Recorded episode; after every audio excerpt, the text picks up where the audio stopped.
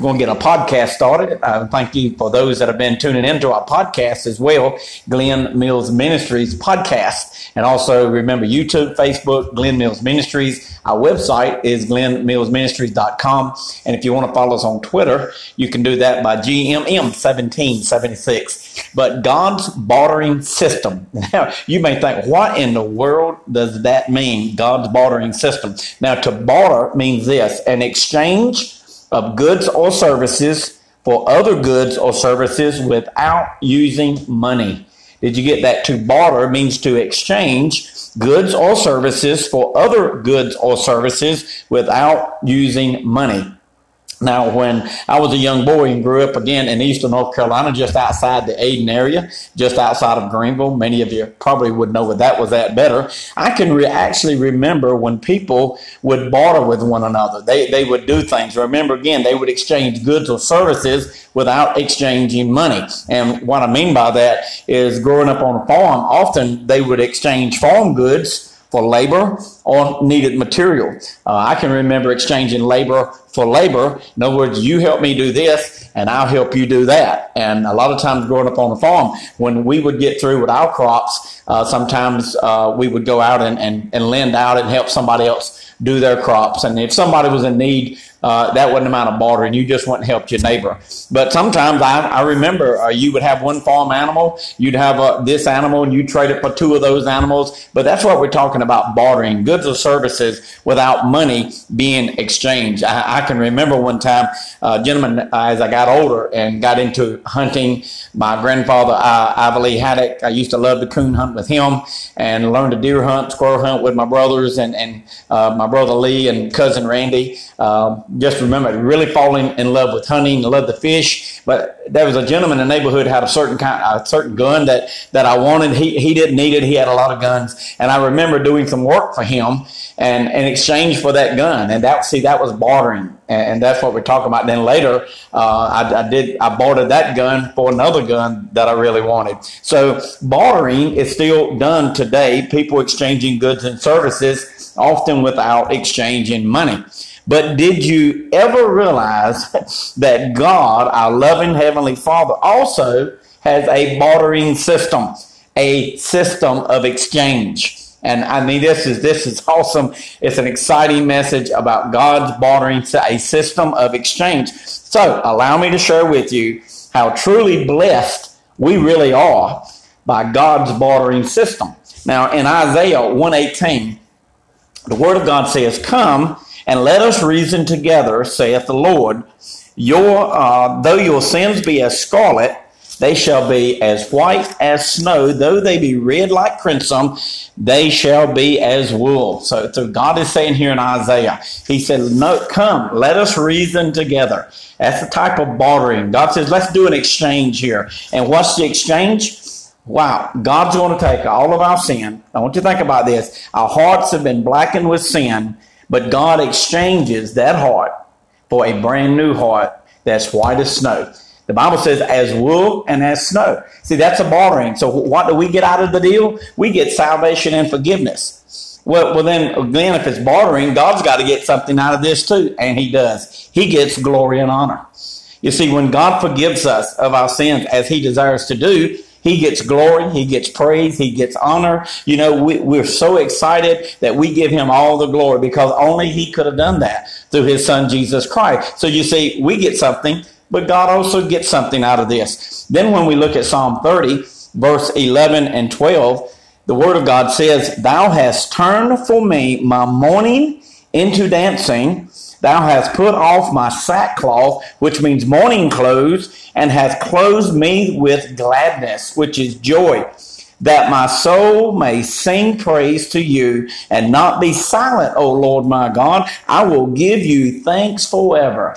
Now, I've known many times God has done this in my life. So, what do we get out of this? We get gladness we get joy. We get freedom to dance, to be excited. We get freedom from the sins that bound us, from the things that held us captive. And, and I mean, think about that. God, when you look at that, you have turned you have turned, you have taken my mourning and taken away even my clothing of mourning, and you have given me gladness in exchange. So what do we get? We get gladness. We get joy. We get that freedom that will even allow you to dance. Yes, you have my permission to dance before the Lord. Just like David danced before the Lord. The freedom that he experienced, the joy and the gladness. But what does God get out of this? If we get gladness and joy, and what does he get? He gets praise and thanksgiving. God loves our praise, and God loves it when we are truly thankful. Now, this is really something to be excited about. In Ezekiel 33 26, it says, And I, being God, will give you a new heart, God says, and a new spirit I'll put within you. And I'll remove the heart of stone, which means the selfish, uncompassionate, prideful heart from your body, the very body you live in. And he says, and I will give you a heart of flesh, which means it's tender and it's loving, it's kind, and it's compassionate. Wow. Look at that. Look at that exchange. Look at the bartering that is going on. We can call this spiritual bartering, if you will, how God has a spiritual bartering system. We know what a physical is, but a lot of what we're seeing here is a spiritual bartering system. So what do we get out of this? A brand new heart. We get a brand new spirit out of this. God gives us His Spirit, His Holy Spirit. The Bible says that we're born with a spirit, but when we come to Christ and we're born again, His Spirit joins our spirit. So we join with the very Holy Spirit of God. What does He get out of the deal? He gets a loving, obedient, compassionate child, a son and daughter out of the deal. So see, when God forgives us, when God takes away that selfish heart, that, that uncompassionate heart, in exchange, he gets a child that becomes loving and compassionate and obedient. You see, this is so exciting. Have you noticed though, as, as I continue to explain this, have you noticed who's getting the most out of the giving so far? It's us. We're really getting the most out of this. But that's what God wants to do. That's how much God loves us. He wants to bless us tremendously. You see, obedience, when we're obedient to Him, He will bless us tremendously. Now, what happens if we're disobedient? Then He's going to lovingly correct us because He wants us to walk in the right path so that He can bless us. God desires to bless us tremendously. And sometimes we're going to miss the mark. Sometimes we're going to fall short. Sometimes we're just going to have a day that we just don't do what we're supposed to do. But you know, if we call out on the Lord, He is merciful, He's forgiving, and He will help us get back on the right track. Even in that, all of that is love. God loves us that much. In 2 Corinthians 5.17, it says, Therefore, if any man be in Christ, that means a relationship with the Lord Jesus Christ, he is a new creation. Old things have passed away. Behold, all things become new. So what do we get out of this? We get a new beginning.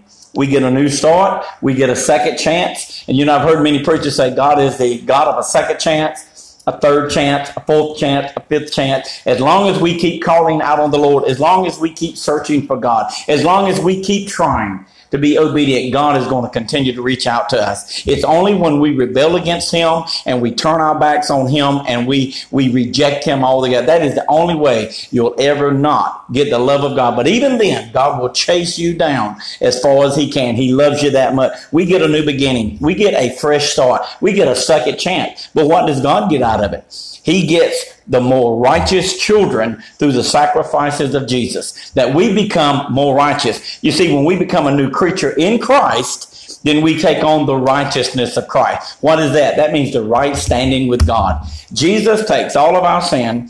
He takes all of our disobedience, all of our rebellion on himself. He takes our sin on himself and gives us. It's an exchange. The Bible says he imputes unto us his right standing with God. So what does God get? He gets children that are obedient and loving and caring through the sacrifice of Jesus Christ. Somebody said, wow, this is exciting. In 2 Timothy 1 7, it says, For God has not given us, notice now, a spirit of fear, but of power and of love and of a sound mind.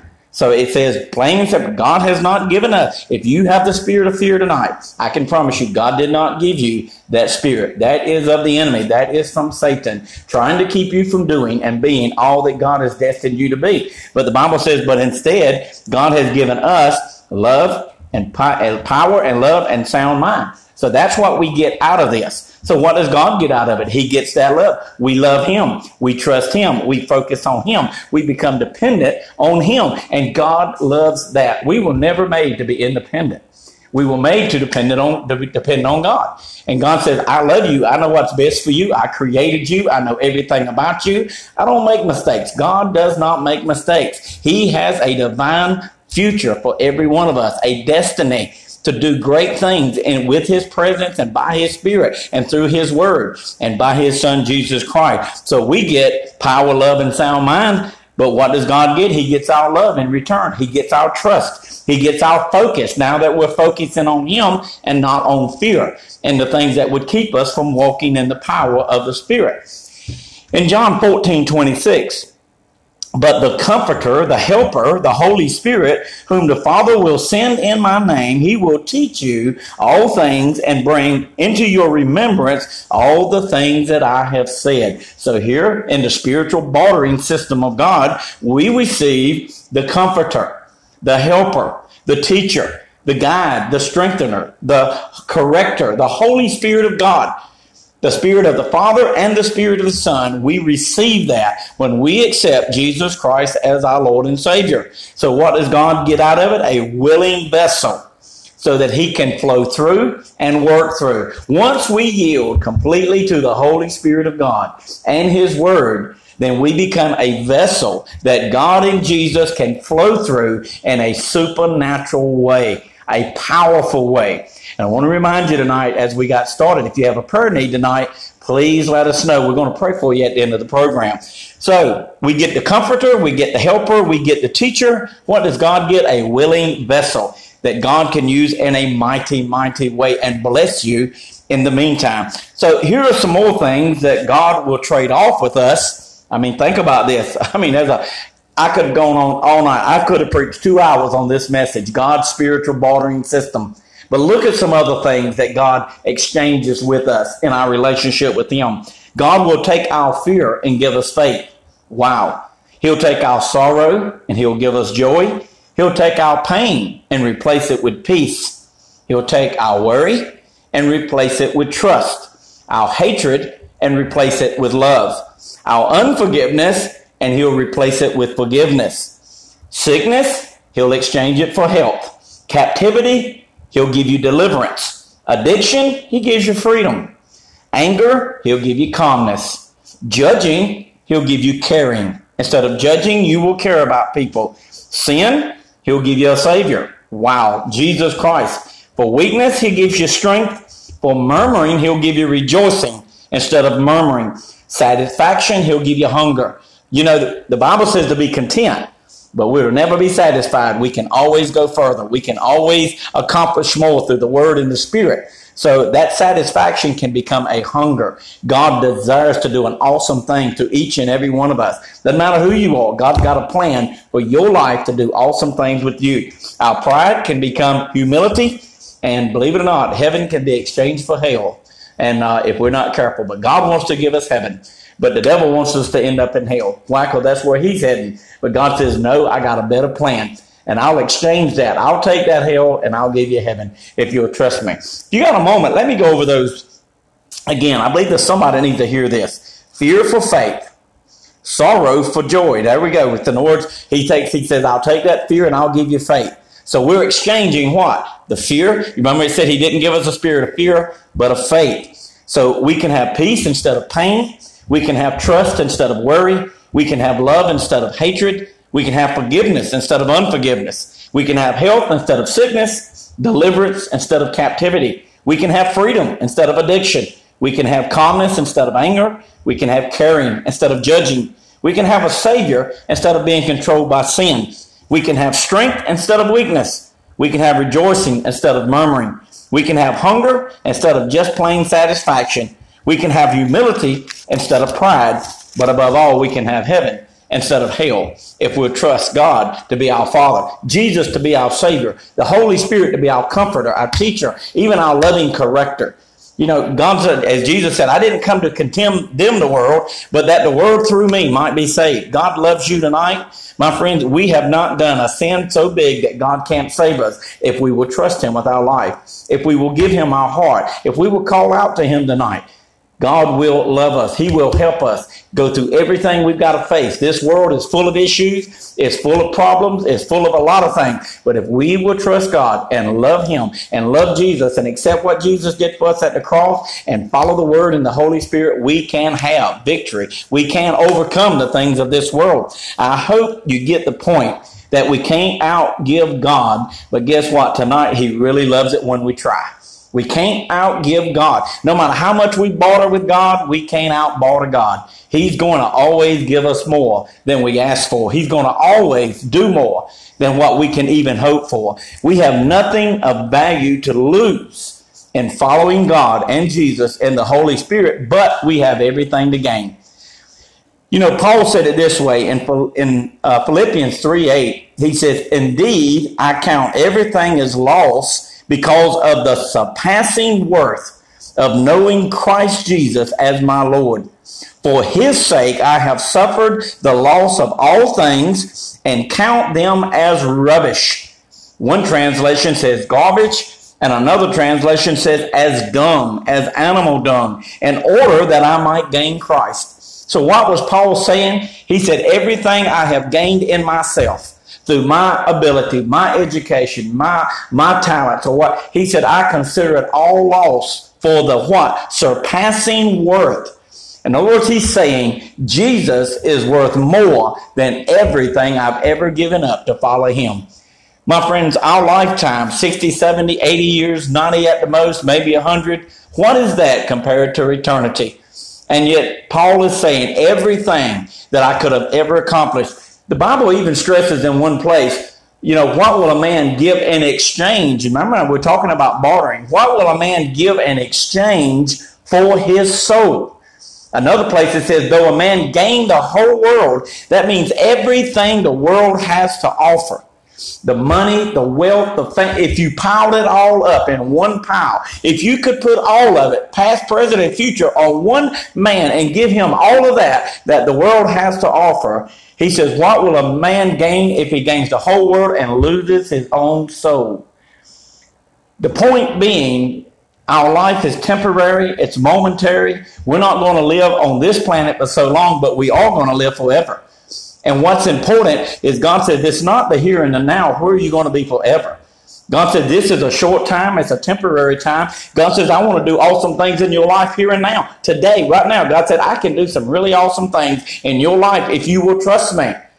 But my friends, if we try to gain the world and the popularity and all the fame, if that's all we've got, that's not much to exchange. But God says, you know, don't try to gain the world, but instead gain what is eternal, gain what is most important, and that is salvation through Jesus Christ. Tonight, my friends, God is in the bartering mood right now. God wants to do some bartering tonight with some people. Well, what do you mean by that? For those without Christ tonight, God says, I want to give you salvation. I want to forgive you of your sins. I want to introduce you to my son, Jesus Christ, who died for you. I want to introduce you to my word that'll lead and guide you, my Holy Spirit that'll help you. Tonight, if you've never accepted Christ as your Lord and Savior, God is giving you an invitation right now.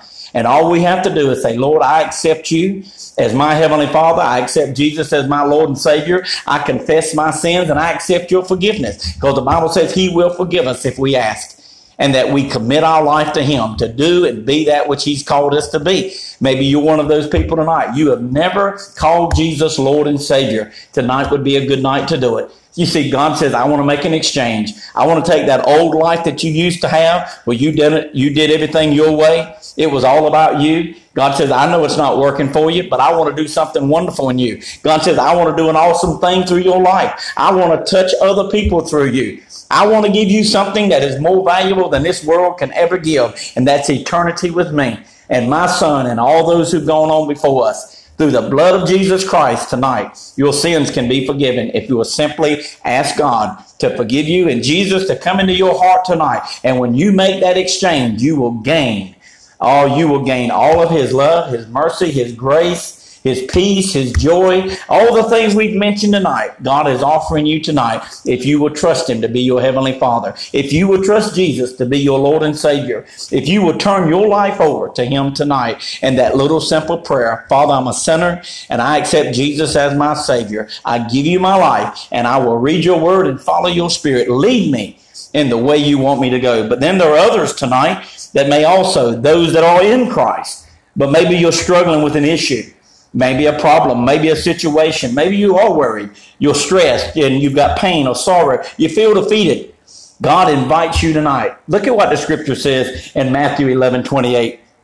This is Jesus speaking. He says, Come unto me, all you who labor and are heavy laden. He said, and I will give you rest.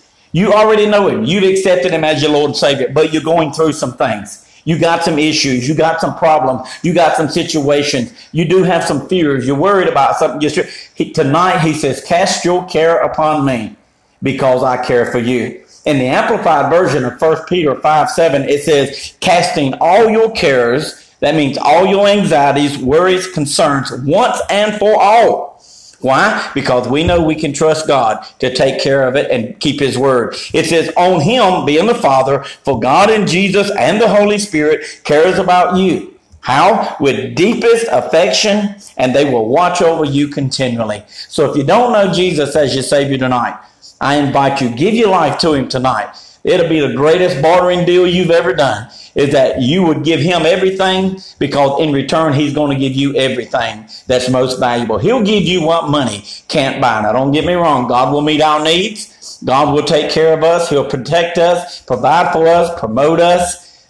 But more than that, God is looking at the spiritual because that's what lasts forever. Not the temporary, not the momentary. My friends, where are you going to be a hundred years from now? Where are you going to be 200 years from now? You know, as we have Kim and I went over to the Lost Colony today, and even though they're not running the program, there's a museum there. And you know, it's been over 400 and some years since the event happened that the, the colony was lost, and nobody to this day knows where they went. But where are you going to be 400 years from now? Where will I be for it? I'm going to be in the presence of the Lord. And I pray that you're going to be there too. God wants you to have a relationship with Him and Jesus and the Holy Spirit. God wants to give you His Word to help you, teach you, guide you. God wants you to have peace and joy. And tonight, even if you are a child of God, you don't have to worry. You don't have to be stressed. Cast your care upon the Lord. If you are heavy laden, what did He say? He says, Come unto me tonight and I'll give you rest. Wow, what a powerful message tonight. God's spiritual bartering system. I do trust tonight that you got something out of this and that it has been a blessing to you. Get ready, we're going to be getting this on a podcast. Tonight's title is simply taking action. Taking action. And uh, what's this, what it's all about? You know, the world as we look around is full of hurting people. I'm going to be honest. You've been there, I've been there, but there are a lot of people who are still there a lot of hurting people in this world. You don't have to go far to find somebody who's going through something, a hardship, a pain, a disappointment, and the list can go on. Almost daily, we hear of someone struggling. We hear of a heartache, a pain, suffering, bad news. Something's going on all the time. If you turn on the news, it's full of people for which we can show sympathy. You know, we can our hearts go out to them. When you hear their story, when you see what they're going through. Right now, there's devastating fires in Australia, but we've seen those same fires in California. People losing their homes and their property, and sadly, even some are losing their lives. Earthquakes all around the world, and other natural disasters that are taking lives and taking property. Even over in China right now, and this seems to be spreading uh, the disease that is in China. And then we think about cancer. We think about so many diseases. And when you hear the story, it, it can't help but touch your heart if you've got one. There's some people, I'm sure, they're, they're not bothered by anything. But you know, the majority of people, it touches our heart. It touches our head. Something happens when we hear about the bad news. We hear what somebody else is going through. The abuse, you know, child abuse, elderly abuse, spousal abuse, and the list can go on. Victims of crime almost, you know, they've got total episodes of programs such as Crime Watchers and all this, nothing but crime and stories forensic science, crime after crime. What people were involved in those situations. And so our world around us emotionally, physically, socially, financially, people suffer in a lot of different areas. Most believers, however, thank God, feel sympathy in such in such situations. Now, what do I mean by sympathy? The definition of sympathy is the feelings of pity and sorrow for someone else's misfortune, pain, suffering, situation, and etc. So again, what is sympathy? It is the feelings of pity or sorrow for someone else's misfortune, their pain, their suffering, their situation, their condition, whatever. It's a hard person who does not have some level of sympathy toward others who are in some way hurting. But then there are times when the pain and the problems of others become personal. You see, we, we start at different levels that work their way into compassion. The first level is always sympathy. So again, sympathy is, is, is I, I have feelings of pity, of sorrow, and then that begins to work into a new level. And that new level in other words, those times that I feel their pain, I understand their situation. That is called empathy. So sympathy is to feel pity and to feel sorrow towards someone's situation. But it becomes real personal when it's something you've been through also. In those times, we don't just have sympathy, we have empathy. And empathy is the ability to understand and share the feelings and circumstances of another. So you've gone to a whole new level. You've gone beyond just sympathy, feeling pity and sorrow, but now it hits home. And this happens a lot. And those are the people we often can relate to the most. And we actually are the most sympathetic toward is the ones that we have empathy toward them great thing. The Bible says that even Jesus empathized with our condition and gave himself as a sacrifice for our sin. He sympathized with our weakness, how weak we are as human beings, and he gave his life for us. Now, what do we mean? What are some situations where empathy would apply? It is a recovering addict definitely understands the addictions of others. You know, an addiction is an addiction, and it doesn't matter what it is. Whether it's pornography, whether it's drugs, alcohol, lying, shopping, overspending, it don't matter what. If it's an addiction, it controls you and you don't control it. And the people who understand that better than anyone is somebody who's been through an addiction. You know, I had an addiction I dealt with for years. And thank God he helped me to get control of it so that it doesn't control me. I can sympathize with people who go through addictions. I can empathize with them. I have sympathy, but I also have empathy because, hey, I've been there. When I hear their story, it brings something up inside of me that allows me to minister to them because I've been there. Who better to tell you how to go through cancer as someone who's been through cancer? We never, ever want to hear that word at any level. Even when the doctor says, hey, we got it early, it's not serious, cancer's cancer. And we always take it serious. But you know, when someone has gone through it, they can empathize. They don't just have sympathy, they have empathy. They know what it's like. They know the things that they feel, what they go through, the doubt, the fear, the attacks of the enemy, the mental. They know it. And my friends, every one of us have been through things that will help us to empathize with other people. Now, sympathy is good, but it doesn't do much. But when we begin to empathize, when we go through, and I really believe God always wants us to use our testimony, the things we've been through, to help other people. So many people don't get what they need because so often we don't share our testimony. We don't really want other people to know sometimes what we've been through.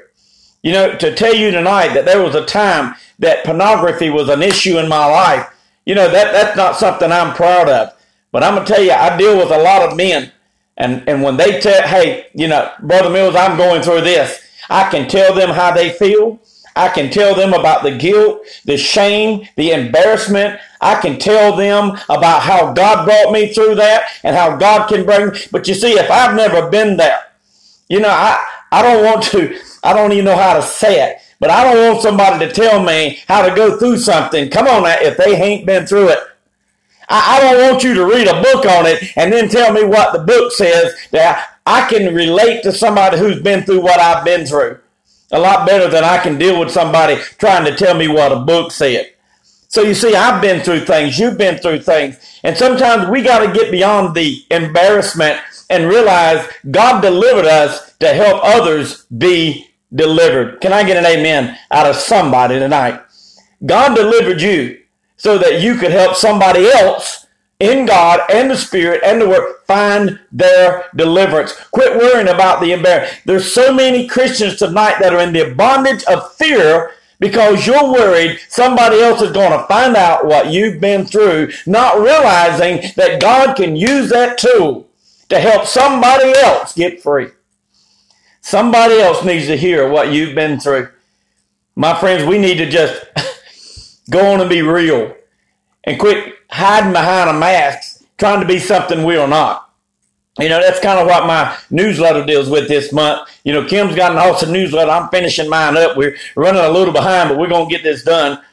You know, an abused person understands abuse. Whether it be a wife, whether it be a child, whether it be a, they understand abuse. If you grew up in an abusive home, you understand abuse. And you're the one who can best help somebody who's been through abuse, especially if you've allowed God to help you overcome abuse and you've allowed God to help you get through it, then you can share not only what you went through, but how God. And don't up, don't ever get hung up in the past. What I mean, share what you need to share, but always bring them over into what God can do.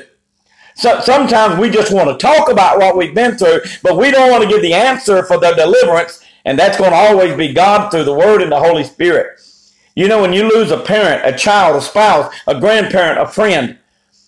When I was pastor of Highest Praise Church in Princeton, North Carolina, I used to always tell our people, when you go to a funeral home and someone has lost a loved one, if you have not lost someone of equivalent stature, what I mean is, if, if you, your daddy is still alive, don't tell somebody who just lost their father, you know how they feel, because you don't. You, you've never lost. See, you can sympathize, but you can't empathize.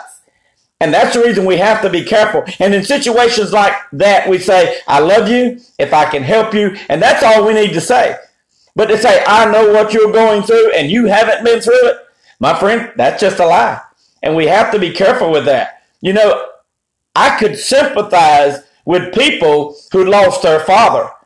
But I could not empathize with them until my father went to glory. Now, have I lost him? No. He's just been displaced for a season. I'm going to be with him soon. My mama, my family, we're going to all be back together soon. We're just going for a short time on this planet to do the work of the Lord. But I'm going to see my daddy again. But I can tell you what it's like to be without him. I can tell you what it's like to think about my father every day. I can, I can tell you every day I thank God for what He meant in my life. I can tell you what it feels like now. Before I could sympathize, but now I can empathize. And when you tell me you just lost your father and you had a good father, then I can tell you what that feels like. And I can encourage you and I can let you know, God, hey, he's in, he's with the father tonight and everything's going to be all right and we're going to be together soon. But we should never try to tell somebody about something if we haven't been through it. Now it's okay to, to share. Hey, we know I read this, I read, but but you got to be careful with that. You, it, sympathy and empathy are two different things. Financial hardship, you know, whether it's your choice or someone else. I, I can't tell you the amount of time I made the wrong choice when it came to finances. But one thing about it, when somebody says, "Hey, I made a bad choice," I can tell you what that's like. I've been there. And then there are things I don't have a clue about. I don't know what it's like to be in certain areas.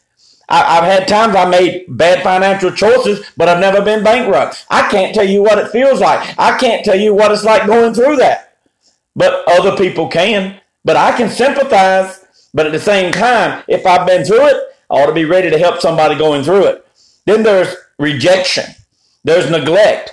There's limitations. There are handicaps. You see, all of these are emotions and things that people go through. And sometimes we can empathize with them. We've been there. We've been rejected. We've been, but we should always point to Jesus. We should always point to the Father. Just like Jesus, he was always pointing to the Father. No matter what we've been through, we should be ready to share that and help someone else who's going through that. We should have empathy and sympathy for people when, how about being stressed, worried, anxiety, doubt, and fear? I'm probably talking to some folks tonight. You, at some level, you're dealing with some of these things, but I want you to know God is a loving Father. Jesus is a loving Savior. The Holy Spirit is an awesome Spirit to help you, to comfort you, to empower you, to strengthen you. How about divorce? How about abandonment? You know, people go through these things. And if you've been through these things, you should make yourself available to help people. If you truly empathize with somebody, you should be ready to help them. There are times when we truly feel the pains and the disappointments of other people because we have been there. Been there, done that, went through that. Many times we must guard ourselves from being drawn back into those feelings, those emotions when listening to somebody else's misfortune, their pain, their suffering. You know, the thing is, we're to make ourselves available, but don't allow the devil to take you back there. You know, th- there are some things in my life, if you push the right buttons, you, you, you, might you might get me stirred up a little bit because it takes me back to a place that I really don't want to be. But at the same time, because God brought me out of it, then I try to help the people that's talking about it. But be careful, be on your guard when somebody wants to talk to you about something they're going through. Because you can be snapped back into something, but keep your guard up. When you go to help somebody, to listen to somebody, ask the Holy Spirit, help me guard my heart, guard my mind, my emotions while I'm listening to what this person's going through and then show me how I can help them. So sympathy and empathy, they're different levels, but they all lead to compassion. Compassion is this. It is sympathetic pity or concern for the sufferings and the misfortunes of others. Isn't it amazing how these are so close together, but yet they're all distinct and different? The sympathy, the empathy, and they lead to compassion. In Colossians 3 12, it says, Therefore, as God's chosen people, wow, I love that, holy and dearly loved, clothe yourselves with compassion and kindness, humility, gentleness, and patience. But notice, I believe when you're reading the Word of God, first order is important. Anybody else believe that? I believe whatever's mentioned first is most important. And notice the first thing he said because we are the chosen people of God, because we are holy, because we are dearly loved by God, Jesus, and the Spirit, he said, clothe yourself with compassion. First, compassion. Now, we as God's children should be concerned with the needs of others and not just ourselves and not just our family not just our church, and the list can go on. But tonight, I want to ask you do we really care about what other people are facing or going through? Do you really care outside of your own family, your own life? Some people don't even care about their family as long as everything's going their way. Can I get an amen? But that's selfishness, and that's another sermon. But tonight, I'm not asking them, I'm, I'm asking you. God asked me when I wrote this down Do we really care about what other people are facing, what they're going through, how they're feeling? You know, sometimes, I mean, Kim talk about this a lot. We can justify why we don't do things because we say, well, if that person had done this, or if they'd have done that, or if they'd have done this, hey, I'm just being honest. You know, sometimes when I see somebody on the street, well, if they just go get a job, Come on now. Am I talking to anybody? Come on, amen. And this is a good place amen. We have an opinion, and that opinion keeps us from ministering to that person. Amen. You see, it doesn't matter why they're in the situation, because if you'll be honest, a lot of times we got ourselves in a mess, and God sent somebody else to help us get out. Oh Lord, I think I'm gonna turn this over and let Kim preach a little bit now. Come on, folks, let's be honest. That's that's what it's all about. How many times have you looked at somebody else in need or crisis or hurt and pain instead of reaching out with sympathy, empathy, and concern? We became judgmental. If they would have, how about we just say if we would have? I can't tell you the times I messed up, I made mistakes, the time I hurt people, the time people hurt me, and the list could go on. Even Paul said the things I want to do, I don't seem to be able to do, and the things I don't want to do is what I end up doing. Paul said, and I understand, I'm a chief of sinners.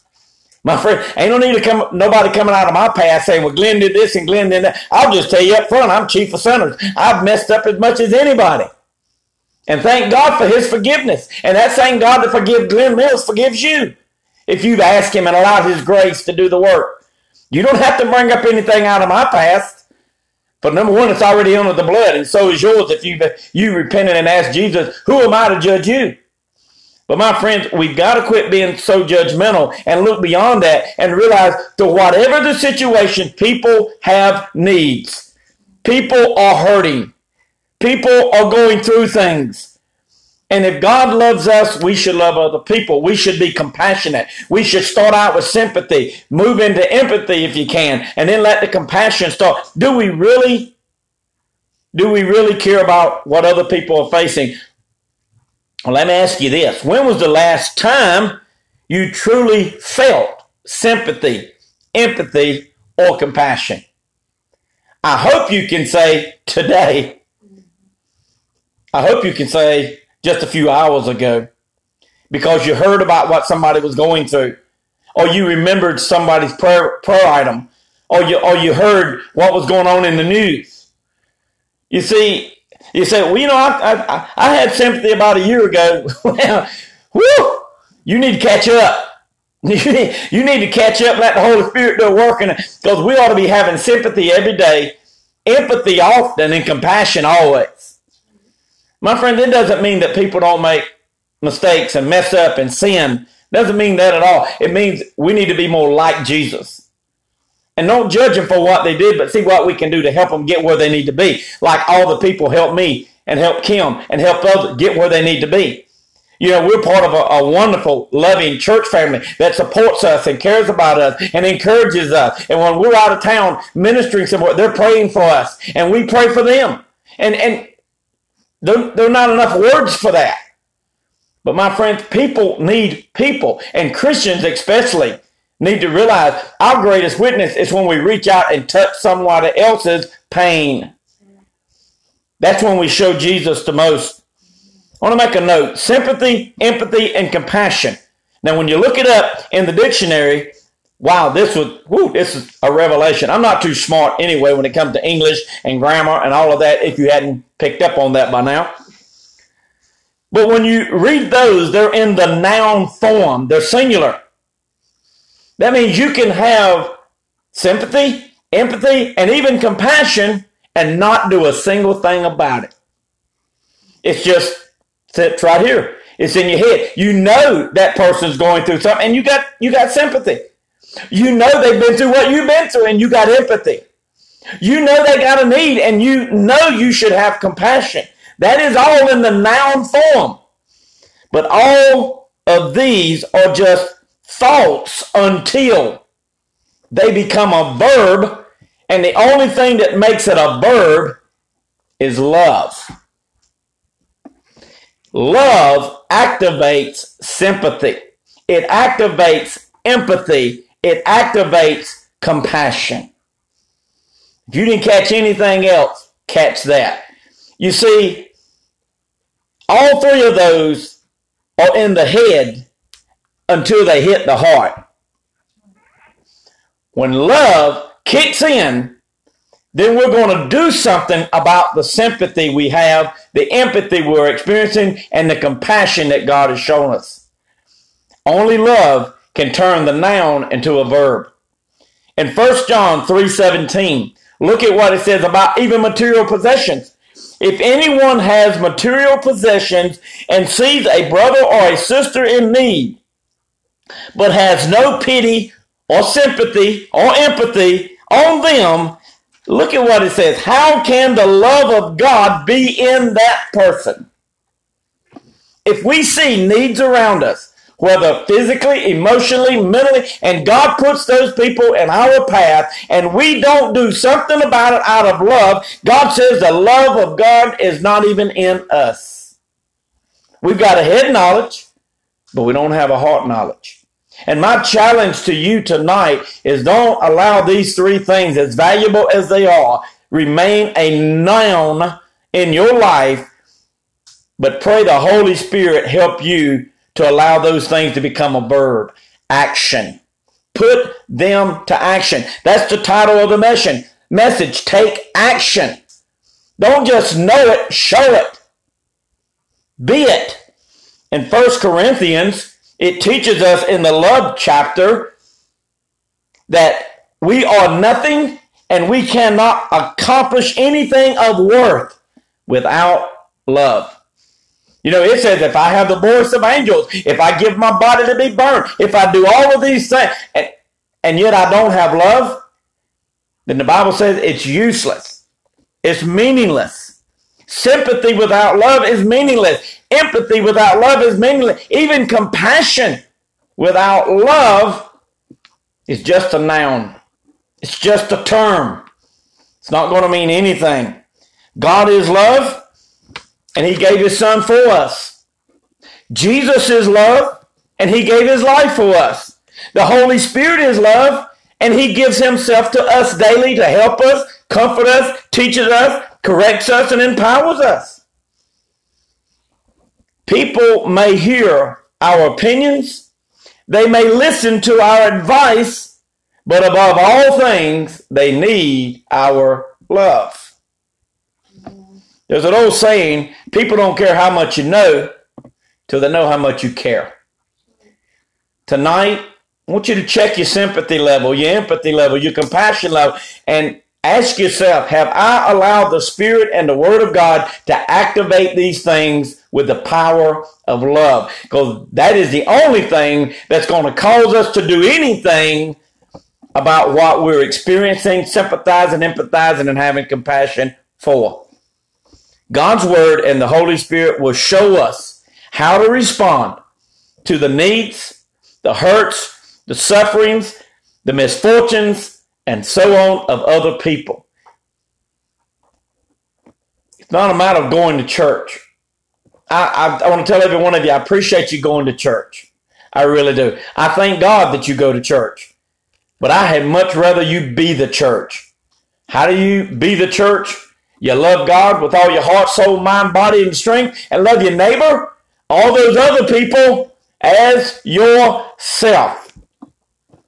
If you were going through something, wouldn't you want somebody through love to sympathize with you, encourage you, help you? Wouldn't you want someone who had been through it to empathize with you and share with you how God took them? Wouldn't you want somebody through love to show compassion and not a judgmental attitude?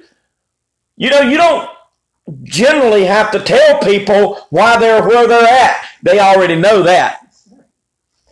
They just need to know how can I get out of this? What can I learn through this? Does God still care about me?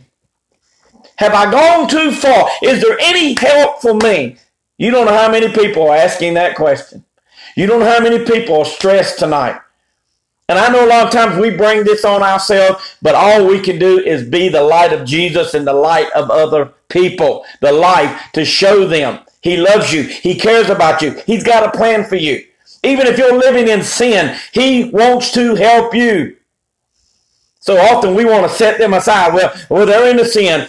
Haven't we all been in sin? Chances are, if you live long enough, you're going to be in it again. The, the first time we judge somebody tomorrow, we're already in sin. But thank God for His grace, His mercy, His forgiveness. God did not just sympathize with us. Jesus, the Bible says, he empathized with our weakness, but he didn't just empathize with us. The Holy Spirit does not just have compassion toward us. They loved us and helped us in our time of need the Father, the Son, and the Holy Spirit. They went beyond sympathy. They went beyond empathy. They went beyond compassion. And yet, all three represent love. God is love, Jesus is love, and the Holy Spirit's love. And everything they've done in us, through us, and for us has been done through love. Tonight, your sympathy, empathy, and compassion can remain a noun, something you know, or you can back it up with love and start helping people, loving people, nurturing people. I urge you tonight don't just open your eyes, open your heart and your hand. We can see what people are going through, but we need to open our hearts and we need to open our hands. We need to be ready to help people tonight. I pray every day, Lord, let me be your lips, let me be your eyes, let me be your hand, and let me be your heart to the people I meet today. If they need encouragement, let me encourage them. If they need help, let me help them. If they need correction, let me lovingly help them get that correction so that they will see you in it and not me. And realize that even in your correction, you are loved because he loves us. You know, if you're listening tonight and you've never given your heart to Jesus Christ, and tonight the Lord's speaking to you, he loves you, he cares about you. God sent his son to the cross to die for you. There had to be a blood sacrifice for your sin. And Jesus made that sacrifice once and for all. He doesn't have to go back there again. He loves you. And if you're listening tonight and you've never give your heart to the Lord, I love you enough to tell you God loves you. Jesus loved you and died for you. And the Holy Spirit wants to come into your life and help you in your relationship with God. But tonight you need to ask Him to come into your heart. You need to ask Jesus Christ to be your Lord and Savior tonight. The Bible says that if you'll accept Him into your heart tonight, Jesus Christ into your heart, and believe that God raised Him from the dead and confess your sin, which means, Lord, I'm a sinner and I, I want your salvation. I want to turn from my sin and I want to walk in a relationship with you. And tonight, if you'll just pray a simple prayer, Lord, come into my heart and be my Lord and Savior. I give my life to you. Through that simple prayer tonight, just anything like that tonight, you can know Jesus as your Lord and Savior. And, and God's going to help you, send you the right people. God's going to put you in the right path, the right church, and help you grow in your walk with the Lord. If you've made that decision tonight, then we've got a booklet we'd like to send you 13 steps on your beginning Christian walk. And we'll send that to you for free. You just contact us at the ministry with your name and address. And we want to rejoice with you. Let us know the decision that you've made. If you, anytime you need prayer, please let us know. My friend, tonight, again, the title of the message, Taking Action. Don't just have a head knowledge of sympathy, empathy, and compassion, but allow your heart to kick in and take that noun into a verb and start doing and being like Jesus.